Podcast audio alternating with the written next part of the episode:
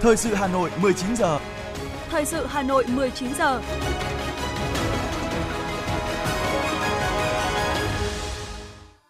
Quang Minh và Thúy Hằng kính chào quý vị và các bạn. Bây giờ là chương trình thời sự của Đài Phát thanh và Truyền hình Hà Nội.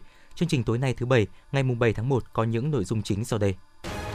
Tiếp tục phiên làm việc, chiều nay Quốc hội thảo luận về thực hiện chính sách phòng chống dịch bệnh cô vít mười chín. Lãnh đạo thành phố thăm và chúc Tết các gia đình chính sách. Khôi phục hoàn toàn thông quan qua các cửa khẩu Lào Cai. Bộ Y tế khuyến cáo diễn biến phức tạp của biến thể ích bê bê. Phần tin thế giới có những sự kiện nổi bật. Thái Lan ghi nhận cô vít mười chín đầu tiên nhiễm biến thể ích a i chấm hai. Danh sách các bang của Mỹ cấm TikTok tiếp tục dài thêm. Và sau đây là nội dung chi tiết. Thưa quý vị và các bạn, tiếp tục nội dung làm việc của kỳ họp bất thường lần thứ hai. Chiều nay, Quốc hội thảo luận ở hội trường đánh giá việc thực hiện quy định tại Nghị quyết số ba mươi ngày hai mươi tám tháng bảy năm hai nghìn không trăm hai mươi mốt, kỳ họp thứ nhất Quốc hội khóa mười lăm về các chính sách phòng chống dịch bệnh cô vít mười chín, đề xuất nội dung đưa vào nghị quyết của Quốc hội về việc chuyển tiếp thực hiện một số chính sách theo quy định tại Nghị quyết số ba mươi quy hát mười lăm về các chính sách phòng chống dịch bệnh cô vít mười chín và cho phép tiếp tục sử dụng giấy đăng ký lưu hành thuốc, nguyên liệu làm thuốc hết thời hạn hiệu lực từ ngày một tháng một năm hai nghìn không trăm hai mươi ba mà chưa kịp gia hạn theo quy định của Luật Dược. Đánh giá cao việc Quốc hội ban hành Nghị quyết ba mươi cũng như sự nỗ lực của Chính phủ, Thủ tướng Chính phủ trong việc thực hiện Nghị quyết ba mươi của Quốc hội, các đại biểu nhận định Nghị quyết ra đời đã đáp ứng được yêu cầu cấp bách trong công tác phòng chống dịch bệnh, trong bối cảnh đại dịch diễn biến phức tạp, nguy hiểm khó lường, đe dọa tính mạng và sức khỏe của người dân. Cho rằng trong tình hình hiện nay, dịch vẫn còn đang diễn biến phức tạp, biến thể mới lại tiếp tục phát sinh, các đại biểu bày tỏ thống nhất hoàn toàn tất cả các kiến nghị của Chính phủ, đồng thời lưu ý thêm cho phép thực hiện chuyển tiếp một số nội dung quy định tại Nghị quyết số ba mươi quy hát mười lăm, các hoạt động phòng chống dịch của cơ sở y tế và chế độ chính sách đối với người được điều động tham gia phòng chống dịch. Trong đó, việc thanh toán chi phí phòng chống dịch cô vít mười chín cho cơ sở y tế và chi phí khám bệnh chữa bệnh cho người bệnh cô vít mười chín, đại biểu đề nghị quy định trong dự thảo nghị quyết yêu cầu các thủ tục phải đơn giản rút gọn. Đại biểu Trần Hoàng Ngân, đoàn thành phố Hồ Chí Minh nêu ý kiến. Lúc bây giờ là tình hình đang có giống như là chúng ta đang có chiến tranh, tình hình hết sức khẩn cấp, mà nếu chúng ta yêu cầu các cái thủ tục hành chính như à, bình thường thì các đơn vị y tế cũng không thể nào mà quyết toán được. Vả lại, việc chậm thanh toán cho các chiến sĩ, cho các lực lượng tuyến đầu đã gây tổn thương đến tinh thần của lực lượng tuyến đầu. Khi các lực lượng tuyến đầu tham gia chống dịch, họ không cần biết là họ sẽ được hưởng bao nhiêu tiền. Bởi vì lúc đó chỉ lo sức khỏe, bảo vệ sức khỏe, tính mạng nhân dân là trên hết và trước hết. Nhưng mà chúng ta cứ căn cứ vào thủ tục, chúng ta chậm thanh toán, gây tổn thương đến cái tinh thần của lực lượng tuyến đầu. Liên quan đến việc thanh toán cho việc phòng chống dịch bệnh cô vít mười chín, đại biểu Nguyễn Anh Chí, đoàn Hà Nội băn khoăn tại sao việc thanh toán lại chậm. Do đó, cần quy định rõ trách nhiệm của các cơ quan cá nhân triển khai chậm. Quan tâm đến vấn đề sản xuất vaccine, đại biểu Nguyễn Anh Chí, đoàn Hà Nội đề xuất. Chúng ta đặt cái gánh nặng phải sản xuất ra vaccine ở trên vai của những cái công ty tư nhân. Công ty tư nhân tốt, công ty tư nhân họ nhiều tiền, nhưng về trí tuệ, về kiến thức, về khoa học thì chưa đầy đủ. Ở một cái đất nước của chúng ta, mình các cái đơn vị sản xuất vaccine ở Việt Nam chúng ta ít nhất cũng có mười lăm năm, có những đơn vị đến bốn mươi năm kinh nghiệm. Tại sao không tập trung cái đội ngũ, các nhà khoa học liên quan để sản xuất vaccine với những cái kinh nghiệm đó, tiếp thu cho hết những cái kiến thức của thế giới để mà làm vaccine. Thì đây tôi cho là một cái bài học. Tôi xin đề nghị Thủ tướng Chính phủ phải chỉ đạo để sớm tổ chức một cái hệ thống sản xuất vaccine, một cách bài bản quy củ, đúng cách để phục vụ đất nước, đất nước chúng ta không có những cái đợt dịch khác. Khẳng định công tác phòng chống dịch tại Việt Nam đã rất thành công, giúp đất nước tiếp tục thực hiện hiệu quả mục tiêu phát triển kinh tế xã hội, đại biểu Tô Ái Vang, đoàn Sóc Trăng cũng nêu rõ, qua các kênh thông tin, hiện nay có khoảng hai trăm triệu chứng liên quan đến hội chứng hậu cô vít mười chín. Tuy nhiên, đại biểu cho biết các thông tin này đến nay vẫn chưa được ngành y tế kiểm chứng về tính xác thực. Kiến nghị Chính phủ xem xét tạo cơ chế để khuyến nghị các chuyên gia ngành y theo dõi, hợp tác với các chuyên gia quốc tế, nghiên cứu hoàn chỉnh mang tính quy mô về hậu cô vít mười chín và các ảnh hưởng đến sức khỏe thể chất và tinh thần, cũng như mức độ và thời gian của triệu chứng hậu cô vít mười chín kéo dài bao lâu, để có kết quả công bố chính thức về các bệnh liên quan đến hậu cô vít mười chín, làm cơ sở để Chính phủ tiếp tục có chính sách hỗ trợ trong công tác khám, chữa bệnh và điều trị các bệnh về hậu cô vít mười chín. Tham gia báo cáo giải trình làm rõ một số vấn đề đại biểu Quốc hội quan tâm, Bộ trưởng Bộ Y tế Đào Hồng Lan chia sẻ, trong ba năm qua, ngành y tế đối mặt với vô vàn thách thức chưa từng có, kể cả trong và sau đại dịch. Trong bối cảnh đó, với sự sáng suốt trong lãnh đạo chỉ đạo, Quốc hội đã ban hành Nghị quyết số ba mươi trên hai nghìn không trăm hai mươi mốt Q H mười lăm, từ đó giúp cho ngành y tế giải quyết những vấn đề phát sinh cả trong và sau dịch. Trả lời câu hỏi của đại biểu liên quan đến vấn đề hậu Covid mười chín, Bộ trưởng Bộ Y tế Đào Hồng Lan cho biết. Về vấn đề giải quyết hậu Covid thì đây là một cái vấn đề mà kể cả thế giới cũng rất là quan tâm. Bởi vì uh, Covid xảy ra thì nó kéo theo rất nhiều các cái triệu chứng liên quan tới các cái bệnh khác. Chính vì vậy thì trong thời gian vừa qua, Bộ Y tế cũng đã ban hành các cái hướng dẫn chuẩn đoán và điều trị đối với người bị nhiễm sau Covid. Thế và đặc biệt là đến thời điểm này thì Bộ Y tế đang xây dựng thông tư đưa bệnh Covid trở thành một bệnh nghề nghiệp để hưởng bảo hiểm xã hội, thì sẽ là giải quyết vấn đề kể cả về mặt chuyên môn cũng như về chế độ đối với những người bị nhiễm Covid và giải quyết sau hậu Covid. Cũng trong chiều nay, Quốc hội thảo luận ở tổ về việc điều chỉnh kế hoạch vốn vay lại năm hai nghìn không trăm hai mươi hai của các địa phương, bổ sung dự toán chi thường xuyên năm hai nghìn không trăm hai mươi mốt, nguồn vốn viện trợ không hoàn lại của nước ngoài và điều chỉnh dự toán kinh phí chưa sử dụng hết năm hai nghìn không trăm hai mươi mốt của Tổng cục Thuế và Tổng cục Hải quan. Kết thúc phiên họp chiều nay, tại nhà Quốc hội, đoàn đại biểu Quốc hội thành phố Hà Nội tổ chức tổng kết công tác năm hai nghìn không trăm hai mươi hai và triển khai nhiệm vụ năm hai nghìn không trăm hai mươi ba. Dưới sự chủ trì của hai Phó trưởng đoàn đại biểu Quốc hội Hà Nội là Chủ tịch Hội đồng Nhân dân thành phố Nguyễn Ngọc Tuấn và Phó trưởng đoàn chuyên trách Phạm Thị Thanh Mai. Năm hai nghìn không trăm hai mươi hai, để chuẩn bị cho hai kỳ họp thứ ba và thứ tư của Quốc hội, đoàn đại biểu Quốc hội thành phố Hà Nội đã tổ chức lấy ý kiến đóng góp vào hai mươi ba dự án luật, thể hiện trách nhiệm cao và hiệu quả trong hoạt động của một trong những đoàn đại biểu có số lượng đông nhất. Cùng với công tác xây dựng pháp luật, đoàn đại biểu Quốc hội Hà Nội cũng tích cực tham gia hoạt động giám sát tối cao tại diễn đàn Quốc hội, đồng thời tổ chức bốn đoàn giám sát theo nghị quyết của Quốc hội và Ủy ban Thường vụ Quốc hội, một đoàn khảo sát theo kế hoạch hoạt động của đoàn đại biểu Quốc hội thành phố.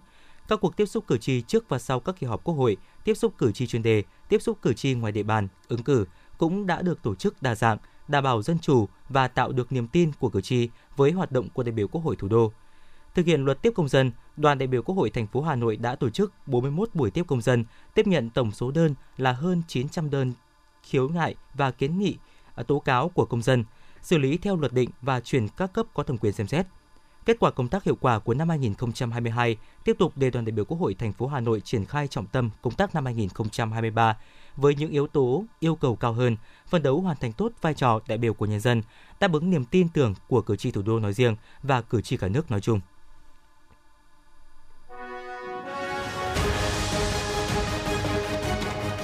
Thời sự Hà Nội, nhanh, chính xác, tương tác cao.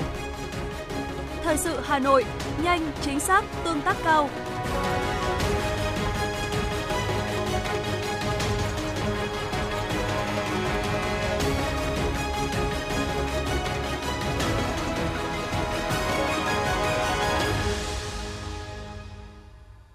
Những sự kiện nổi bật diễn ra trong ngày sẽ tiếp nối chương trình. Nhân dịp chuẩn bị đón Tết cổ truyền của dân tộc Xuân Quý Mão hai nghìn không trăm hai mươi ba, sáng nay, Ủy viên Trung ương Đảng, Phó Bí thư Thường trực Thành ủy Nguyễn Thị Tuyến đã đến thăm tặng quà Tết ba gia đình chính sách tiêu biểu trên địa bàn quận Hai Bà Trưng. Phó Bí thư Thường trực Thành ủy đã đến thăm chúc Tết gia đình đảng viên lão thành Lê Thị Tuyết Lan với một trăm năm tuổi đời và bảy mươi bảy năm tuổi Đảng, hiện đang cư trú tại phường Bạch Đằng, gia đình bệnh binh Lê Văn Sơn ở phường Quỳnh Lôi và gia đình thương binh Trần Niết tại phường Bạch Mai. Thay mặt lãnh đạo thành phố Hà Nội, Phó Bí thư Thường trực Thành ủy Nguyễn Thị Tuyến đã trao tặng đến ba gia đình những phần quà Tết thể hiện tình cảm của Đảng bộ, chính quyền và nhân dân thủ đô, đồng thời gửi lời chúc tốt đẹp nhất đến gia đình chính sách đón năm mới, nhiều sức khỏe, hạnh phúc, an khang thịnh vượng. Thường trực Thành ủy cũng đề nghị quận Hai Bà Trưng và các phường tiếp tục quan tâm, chăm lo đến đời sống của các gia đình chính sách trên địa bàn, nhất là gia đình người có công, để mọi người, mọi nhà đón Tết vui tươi, hạnh phúc. Cùng ngày, Ủy viên Ban Thường vụ Thành ủy, Bí thư Quận ủy Thanh Xuân Bùi Huyền Mai đã đến thăm chúc Tết gia đình chính sách tiêu biểu, người có công, thăm chúc Tết gia đình bệnh binh Đinh Lê Việt, cựu chiến binh Nguyễn Văn Bình và người nhiễm chất độc hóa học Nguyễn Văn Hùng ở phường Khương Đình. Bí thư Quận ủy Thanh Xuân Bùi Huyền Mai ân cần thăm hỏi sức khỏe, cuộc sống và bày tỏ sự tri ân sâu sắc của Đảng bộ, chính quyền và nhân dân thành phố. Kính chúc các bệnh binh, cựu chiến binh mạnh khỏe, vui xuân đón Tết đầm ấm bên gia đình, tiếp tục là điểm tựa, động viên con cháu phát huy truyền thống cách mạng, gương mẫu chấp hành tốt chủ trương, chính sách của Đảng và Nhà nước. đồng thời đề nghị cấp ủy, chính quyền, mặt trận tổ quốc từ quận đến phường quan tâm chăm lo chu đáo để mọi người, mọi nhà đều có Tết vui tươi và an toàn. Hôm nay, hôm nay chương trình Tết Sum Vầy Xuân Gắn Kết và Chợ Tết Công đoàn năm hai không hai ba, một hoạt động hết sức có ý nghĩa của tổ chức công đoàn, được Công đoàn các khu công nghiệp và chế xuất Hà Nội tổ chức ngay tại khu nhà ở công nhân lao động Kim Trung, huyện Đông Anh.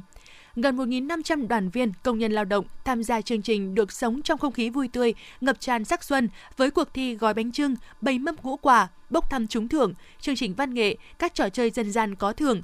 Nhân dịp Tết Nguyên đán Quý Mão năm hai không hai ba, Liên đoàn Lao động thành phố hỗ trợ hai nghìn ba trăm bảy mươi hai đoàn viên công nhân lao động các khu công nghiệp chế xuất Hà Nội có hoàn cảnh đặc biệt khó khăn mức một triệu đồng một người, tổng số tiền hỗ trợ hơn hai phẩy ba mươi bảy tỷ đồng.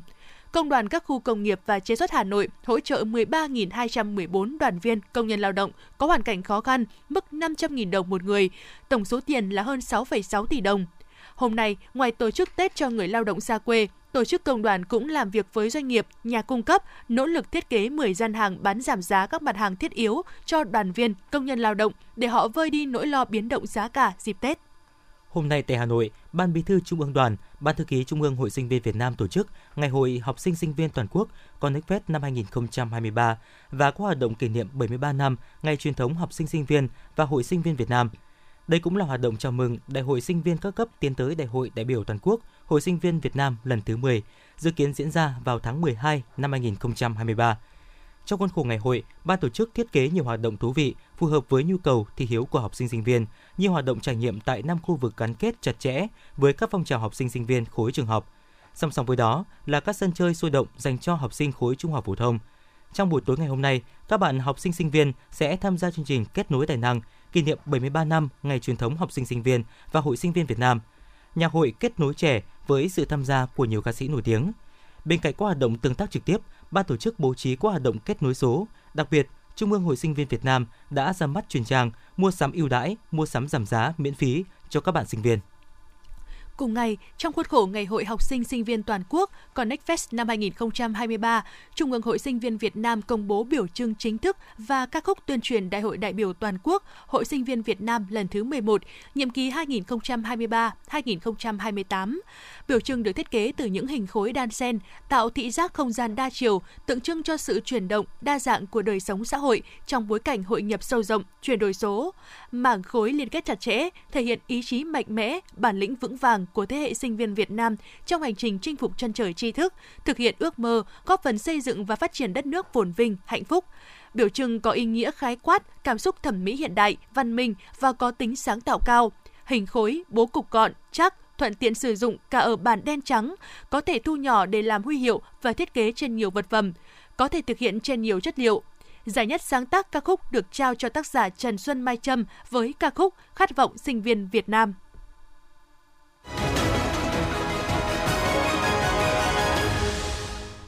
Chương trình thời sự xin được tiếp tục với những thông tin y tế. Thưa quý vị, Ban Quản lý Khu Kinh tế tỉnh Lào Cai đã nhận được thư liên hệ của Ban Ngoại vụ huyện Hà Khẩu, tỉnh Vân Nam, Trung Quốc, thông báo về việc khôi phục hoạt động tại cửa khẩu quốc tế Lào Cai. Trong thư nêu rõ, từ ngày mai, ngày tám tháng một, phía Trung Quốc sẽ khôi phục toàn diện hoạt động thông quan qua các cửa khẩu biên giới, gồm cửa khẩu đường sắt sông Nậm Thi, cửa khẩu đường bộ sông Hồng, Trung Việt. Phương tiện vận chuyển hàng hóa xuất nhập khẩu và lái xe sẽ xuất nhập cảnh qua cửa khẩu quốc tế đường bộ số hai Kim Thành, Lào Cai.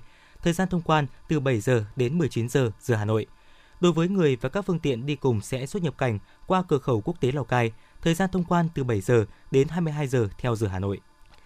Cục Hàng không Việt Nam cho biết, ngay sau khi nhận được thư của Cục Hàng không Trung Quốc thông báo về việc Trung Quốc sẽ dỡ bỏ các hạn chế đối với các chuyến bay quốc tế thường lệ đến Trung Quốc, Cục Hàng không Việt Nam đã có công văn gửi đến các hãng hàng không Việt Nam thông báo về chính sách trên của Trung Quốc. Cụ thể, về tần suất, các hãng hàng không được phép khôi phục lại các chuyến bay thường lệ với tần suất được quy định tại các thỏa thuận của các hiệp định hàng không song phương, các hạn chế về số lượng chuyến bay chở khách quốc tế. Giới hạn về số khách được chuyên chở sẽ được gỡ bỏ. Các hãng cũng được phép khôi phục các chuyến bay như trước đại dịch covid mười chín, sử dụng các slot lịch sử dựa trên nguyên tắc có đi có lại. Các hãng hàng không đang có các hãng hàng không đang có các phép bay khai thác các chuyến bay chở khách quốc tế phù hợp có thể nộp đơn đề nghị khôi phục các hoạt động khai thác đã được phê duyệt cho lịch bay mùa đông năm hai nghìn không trăm mười chín. Các hồ sơ xin tăng chuyến, mở mới đường bay cho lịch bay mùa hè sẽ bắt đầu được xem xét từ sau ngày tám tháng một năm hai nghìn không trăm hai mươi ba. Để đảm bảo nguồn cung thực phẩm an toàn trước, trong và sau Tết Nguyên đán Quý Mão năm hai nghìn không trăm hai mươi ba, Đoàn công tác Bộ Nông nghiệp và Phát triển Nông thôn đã làm việc với Ủy ban Nhân dân thành phố Hà Nội kiểm tra thực tế tại các chuỗi liên kết. Đối với những mặt hàng nông sản chưa đáp ứng đủ, Sở Nông nghiệp và Phát triển Nông thôn Hà Nội cùng bốn mươi ba tỉnh thành phố tham gia chương trình phối hợp đã chủ động, tích cực duy trì, hỗ trợ phát triển chín trăm bốn mươi sáu chuỗi cung ứng thực phẩm an toàn cho thành phố Hà Nội. một trăm phần trăm số chuỗi cung cấp từ các tỉnh thành phố của Hà Nội đều được cấp giấy chứng nhận cơ sở đủ điều kiện an toàn thực phẩm.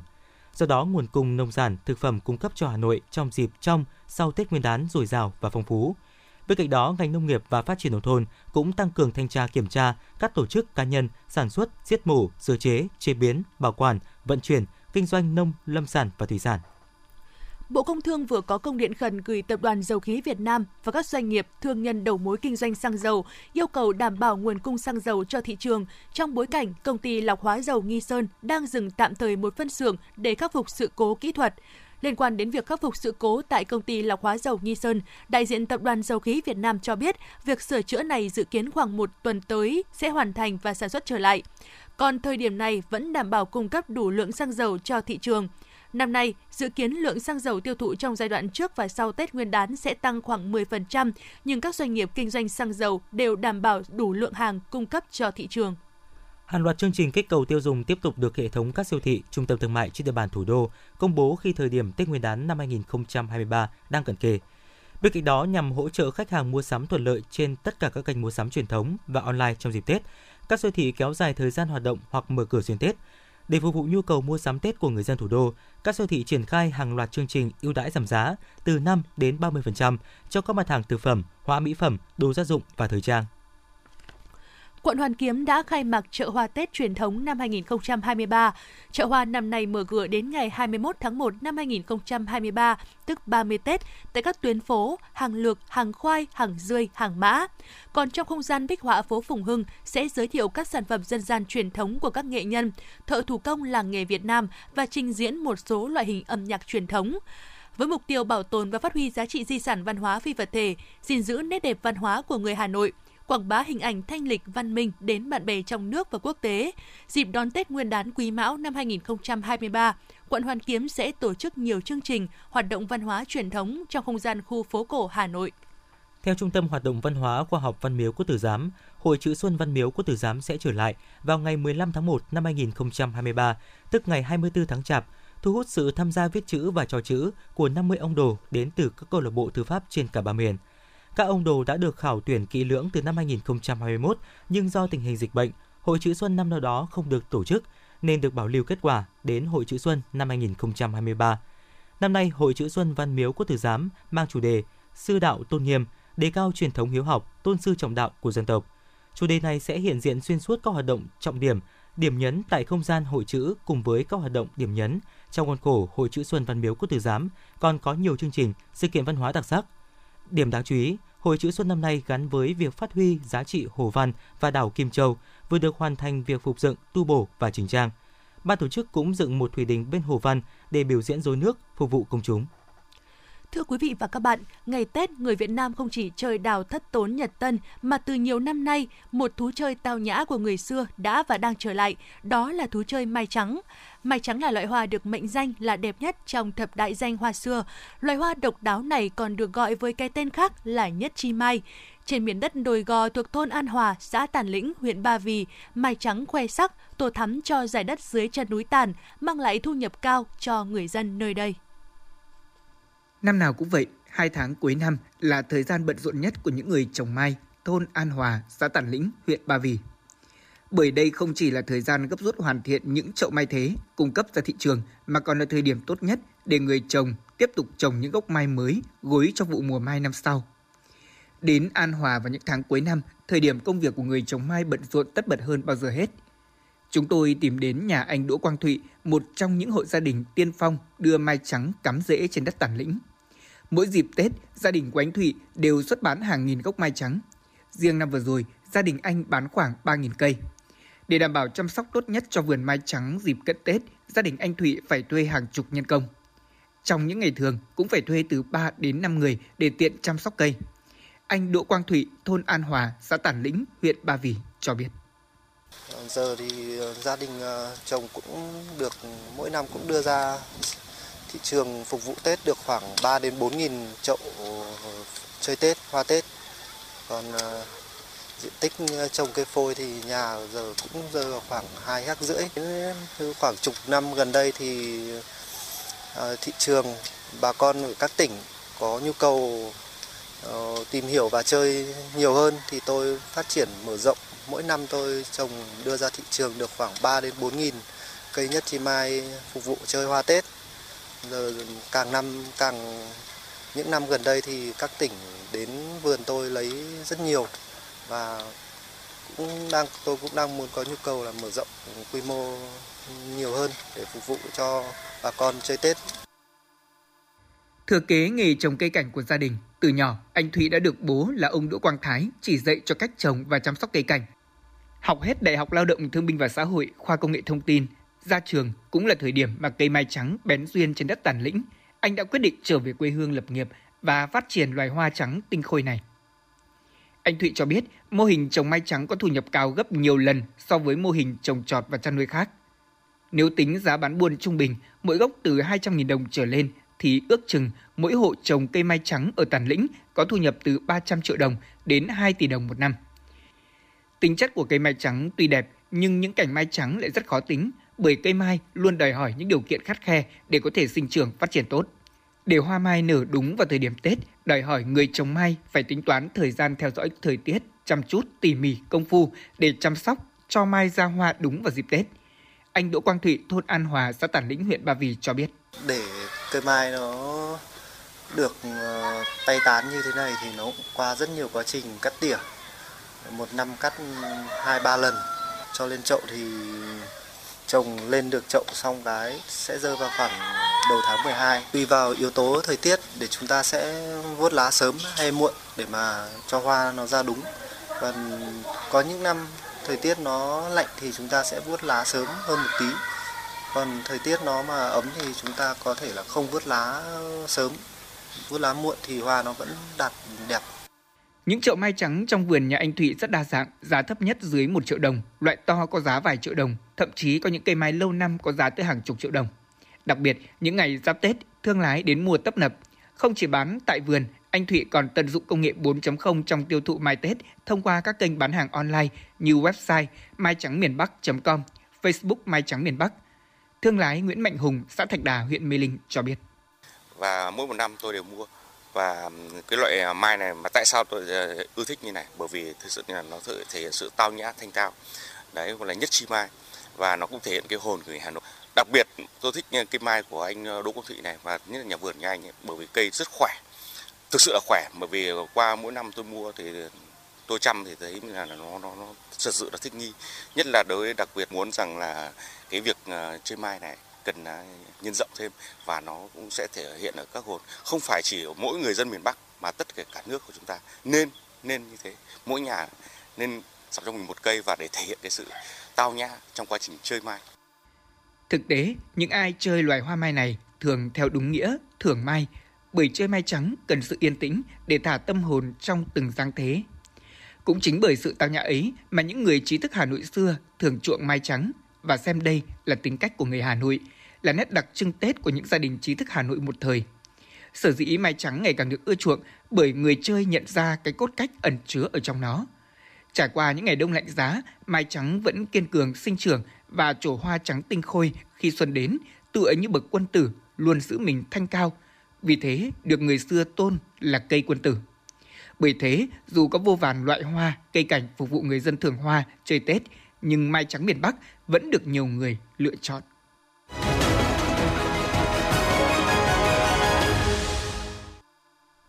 Mời quý vị và các bạn nghe tiếp phần tin.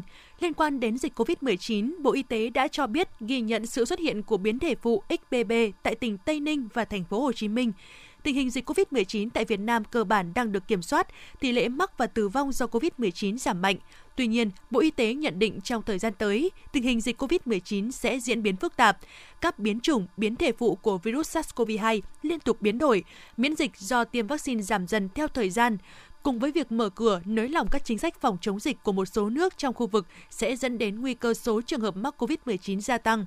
Để chủ động phòng chống dịch covid mười chín và các dịch bệnh mùa đông xuân, Bộ Y tế khuyến cáo người dân thực hiện các biện pháp dự phòng như đeo khẩu trang nơi công cộng, thường xuyên rửa tay sạch và chú trọng tiêm chủng vaccine covid mười chín theo khuyến cáo, nhất là những người có nguy cơ cao mắc bệnh. Trưa nay, hỏa hoạn bùng tại khu vực ngõ hai mươi tám đường Thiền Đức, xã Yên Viên, huyện Gia Lâm, Hà Nội. Căn nhà xảy ra hỏa hoạn rộng khoảng tám mươi mét vuông, là một cửa hàng kinh doanh bếp ga. Ngọn lửa sau đó bùng lên nhanh, lan sang hàng hóa của một cửa hàng tạp hóa bên cạnh. Lãnh đạo Ủy ban Nhân dân xã Yên Viên cho hay vụ cháy không gây thương vong. Ít nhất bốn xe chữa cháy cùng hàng chục cảnh sát đã có mặt để khống chế vụ hỏa hoạn. Sau một giờ, vụ hỏa hoạn đã được dập tắt hoàn toàn. Thời điểm xảy ra cháy, phía trong nhà có một số bình ga mini khiến ngọn lửa bùng lên nhanh. Cơ quan chức năng bước đầu nhận định nguyên nhân vụ cháy là chập điện. Công an huyện Gia Lâm đang làm rõ các yếu tố liên quan để đưa ra kết luận cuối cùng.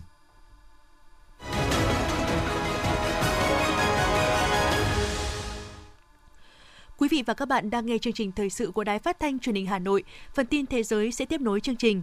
Người phát ngôn Bộ Ngoại giao Mỹ Nispray tuyên bố quan hệ hợp tác chặt chẽ giữa nước này với Hàn Quốc và Nhật Bản đóng vai trò đặc biệt quan trọng trong tiến trình giải quyết hàng loạt thách thức mà hai quốc gia đồng minh ở khu vực Ấn Độ Dương-Thái Bình Dương đang phải đối mặt. Trung Quốc đang đẩy mạnh các biện pháp nhằm chuẩn bị cho việc mở cửa lại biên giới và dỡ bỏ các biện pháp kiểm dịch đối với du khách nước ngoài vào ngày mai, ngày tám tháng một. Các nỗ lực phòng ngừa và kiểm soát covid mười chín của Trung Quốc sẽ tập trung vào việc bảo vệ sức khỏe và ngăn ngừa các trường hợp nghiêm trọng. Sáng nay, chuyến bay nội địa của hãng hàng không Jetstar Japan, Nhật Bản đã phải hạ cánh khẩn cấp xuống sân bay quốc tế Chubu Central ở tỉnh Aichi sau khi có đe dọa đánh bom. Bộ Giao thông Vận tải Nhật Bản và cảnh sát địa phương đã xác nhận thông tin trên. Có một trăm ba mươi sáu hành khách và sáu thành viên phi hành đoàn trên máy bay. Không có báo cáo về trường hợp bị thương khi hành khách được đưa khỏi máy bay sau khi máy bay hạ cánh. Bộ Y tế Nhật Bản thông báo có bốn trăm năm mươi sáu người tử vong do covid mười chín trong ngày sáu tháng một. Đây là con số tử vong cao nhất trong một ngày ở nước này kể từ khi dịch bùng phát. Chính phủ Nhật Bản đang cố gắng đảm bảo hoạt động của hệ thống y tế và tăng cường tiêm vaccine cho người dân. Đồng thời, Nhật Bản kêu gọi người dân tiếp tục quan tâm tới việc phòng chống dịch như đeo khẩu trang và khử độc thường xuyên. Cục Khoa học Y tế thuộc Bộ Y tế Thái Lan cho biết nước này đã có ca covid mười chín đầu tiên được xác nhận nhiễm biến thể ích a i chấm hai, song những người có tiếp xúc gần với bệnh nhân không bị lây nhiễm. Thái Lan cũng chưa phát hiện trường hợp nào nhiễm biến thể Omicron ích bê bê chấm một chấm năm có khả năng lây nhiễm cao, vốn đang lây lan nhanh tại Mỹ. Thêm nhiều nước e u yêu cầu xét nghiệm covid mười chín đối với người đến từ Trung Quốc. Theo đó, kể từ ngày mai, ngày tám tháng một, du khách đến từ Bỉ sẽ phải xuất trình giấy chứng nhận xét nghiệm covid mười chín âm tính và quy định này sẽ có hiệu lực ít nhất cho đến ngày ba mươi mốt tháng một, nhưng có thể được gia hạn theo quyết định của Ủy ban châu Âu E C. Thống đốc bang Wisconsin của Mỹ, ông Tony Evers, cho biết trong tuần tới, ông sẽ ban hành lệnh cấm cài đặt ứng dụng TikTok trên các thiết bị điện tử do chính quyền bang quản lý. Như vậy, Wisconsin sẽ là bang mới nhất của Mỹ đưa ra lệnh cấm trên sau hàng chục bang đưa ra lệnh cấm tương tự.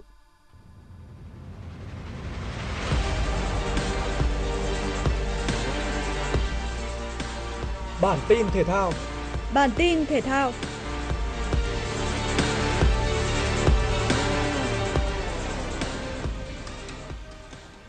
Ban tổ chức a ép ép Cup hai không hai hai đã công bố danh sách các cầu thủ xuất sắc tại từng vị trí sau các lượt trận tại vòng bảng. Ở vị trí thủ môn, cái tên đầu tiên được nhắc đến là Đặng Văn Lâm với thành tích giữ sạch lưới sau cả bốn trận đấu tại vòng bảng. Gương mặt tiếp theo của đội tuyển Việt Nam góp mặt trong danh sách các hậu vệ xuất sắc do a ép ép lựa chọn là Đoàn Văn Hậu. Ở vị trí tiền vệ, Hoàng Đức cũng được ban tổ chức đánh giá cao khi lọt top năm cầu thủ xuất sắc nhất. Thi đấu xuất sắc trong cả hai nhiệm vụ tấn công và phòng thủ với tám cơ hội và hai lần kiến tạo, cùng bốn pha phá bóng cũng như là hai lần ngăn chặn sự tấn công của đối thủ. Hoàng Đức được a ép ép đánh giá là gương mặt nổi bật của đội tuyển Việt Nam và trong đấu trường khu vực. Trong khi đó, Tiến Linh cũng là cái tên được a ép ép vinh danh với các bàn thắng vào lưới của đội tuyển Lào, Malaysia và Myanmar. Bước vào trận bán kết lượt đi a ép ép Cup hai không hai hai, tính chất quan trọng của trận đấu khiến cả Việt Nam và Indonesia đều nhập cuộc thận trọng. Indonesia không mạo hiểm đẩy cao đội hình dù nắm giữ lợi thế sân nhà. Tuy nhiên, đội chủ nhà vẫn tỏ ra nguy hiểm trong các tình huống tổ chức tấn công nhanh. Khoảng thời gian cuối hiệp một thực sự là thử thách cho tuyển Việt Nam. Sức ép từ gần bảy mươi nghìn cổ động viên chủ nhà cùng cái nắng trên sân vận động Bungkano đã khiến khung thành của thủ môn Đặng Văn Lâm thêm phần sóng gió. Dẫu vậy, thủ thành sinh năm một nghìn chín trăm chín mươi ba đã thi đấu vững vàng để giữ sạch mảnh lưới cho tuyển Việt Nam. Sau giờ nghỉ, dù ổn định hơn về mặt thế trận, nhưng các chân sút của chúng ta vẫn gặp khó trong việc xuyên thủng hàng phòng ngự đối phương. Trận đấu kết thúc với tỷ số hòa không đều. Theo Trung tâm Dự báo Khí tượng Thủy văn Quốc gia, thủ đô Hà Nội sáng ngày mai, thời tiết vẫn duy trì trạng thái khô ráo. Sáng sớm trời có sương mù và sương mù nhẹ, nhiệt độ dao động trong khoảng từ mười bảy đến mười chín độ. Sau đó nắng xuất hiện từ khá sớm, nhiệt độ tăng dần và chạm ngưỡng cao nhất về trưa và đầu giờ chiều ở mức hai mươi hai độ C. Độ ẩm trong không khí cũng dần tăng lên nên trời bớt hanh khô. Về đêm và sáng, nhiệt độ cũng không giảm xuống quá sâu, phổ biến trong khoảng từ mười bảy đến mười chín độ. Dự báo trong ba ngày tới, thời tiết tại thủ đô Hà Nội không có sự thay đổi nhiều. Trời phổ biến nhiều mây, không mưa, nhiệt độ sẽ tăng dần do không khí suy lạnh, yếu, chậm nên quý vị sẽ cảm thấy ấm hơn. Cảm giác rét vẫn chỉ diễn ra vào đêm muộn và sáng sớm. Quý vị và các bạn vừa nghe chương trình thời sự của Đài Phát thanh Truyền hình Hà Nội, chỉ đạo nội dung nhà báo Nguyễn Kim Khiêm, chỉ đạo sản xuất Nguyễn Tiến Dũng, tổ chức sản xuất Trà My, chương trình do biên tập viên Thủy Chi, phát thanh viên Thúy Hằng, Quang Minh cùng kỹ thuật viên Quang Ngọc thực hiện. Xin chào và hẹn gặp lại.